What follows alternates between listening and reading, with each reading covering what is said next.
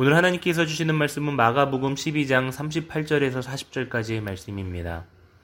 예수님이 제자들에게 가르치시면서 한 가지 경계의 말씀을 하시는데요. 그 경계의 말씀은 서기관과 같은 자들을 삼가라는 것입니다.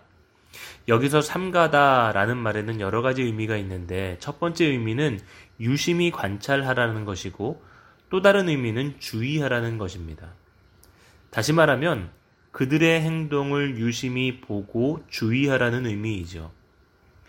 그런데 잘 생각해 보면 지금 예수님은 서기관들에게 경고하고 계시는 것이 아니라 말씀을 듣고 있는 제자들에게 경고하고 계시는 것입니다. 저는 본문을 묵상을 하면서 특별히 예수님의 곁을 따라다니는 가장 가까운 제자들의 상황을 먼저 생각해 봤습니다.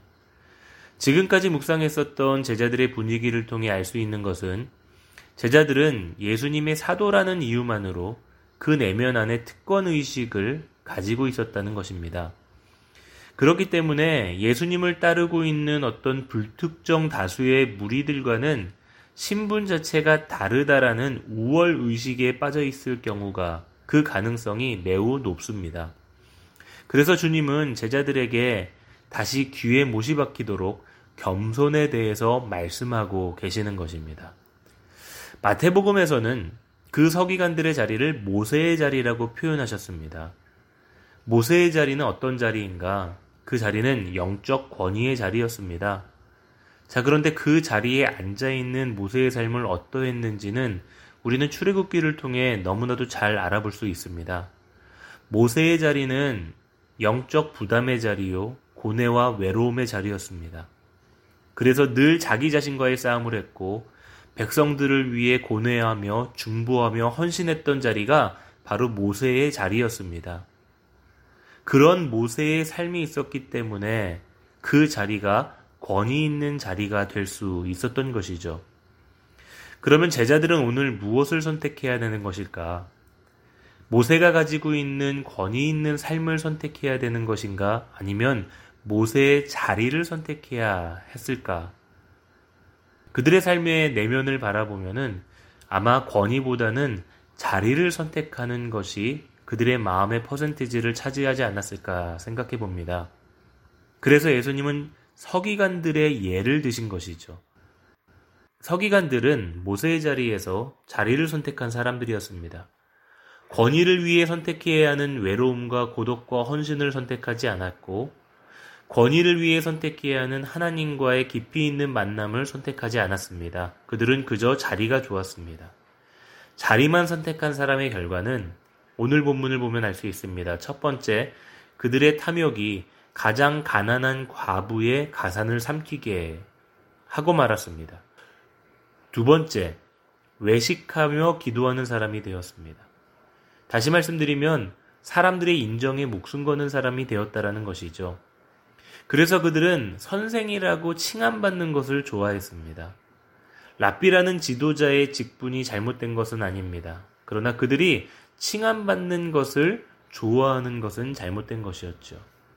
그들은 자기 존중, 자기 인정을 추구합니다. 그러나 자기 부인은 거부합니다.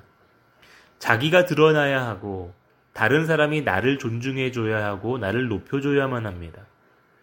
높은 자리에 오르지 않으면 마음이 어렵습니다. 사람들이 알아주지 않고 존경해주지 않으면 견디지 못합니다. 이런 모습이 바로 자리만 추구했던 서기관 같은 사람들에게서 나타나는 증상이었습니다. 오늘 우리의 신앙을 진단해 보시기 바랍니다. 공동체 안에서 이런 두 가지 모습 중에 하나가 있다면 우리는 건강하지 못한, 균형 잡히지 못한 신앙인으로 살아가고 있다라는 것입니다. 내가 어떤 사람이 되느냐보다는 내가 어떤 사람으로 보이는지가 더 중요하다면 우리는 서기관과 같은 사람이 되어가고 있는지도 모르겠습니다.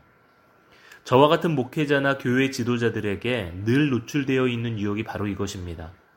우리는 지도자가 되기보다는 때로는 지도자라 칭함받는 그 자리가 더 중요해 보일 때가 많습니다. 지도자로서의 선생으로서의 자질을 세우는 것이 아니라 자리를 세우려 할 때가 많이 있는 것 같습니다. 그래서 우리가 해야 될 중요한 일은 바로 자리를 내려놓고 권위를 선택하는 사람이 되어야 한다라는 것입니다. 그리고 진정한 권위는 섬김에서 나옵니다. 모세처럼 남들이 우러러보는 높은 자리에서 오히려 백성을 위해 고뇌하며 섬겼던 그 헌신, 그러한 헌신에서 진정한 그리스도인의 권위가 세워지는 것이죠. 저와 여러분이 자리가 아닌 권위를 선택하는 은혜가 있게 되기를 간절히 원합니다.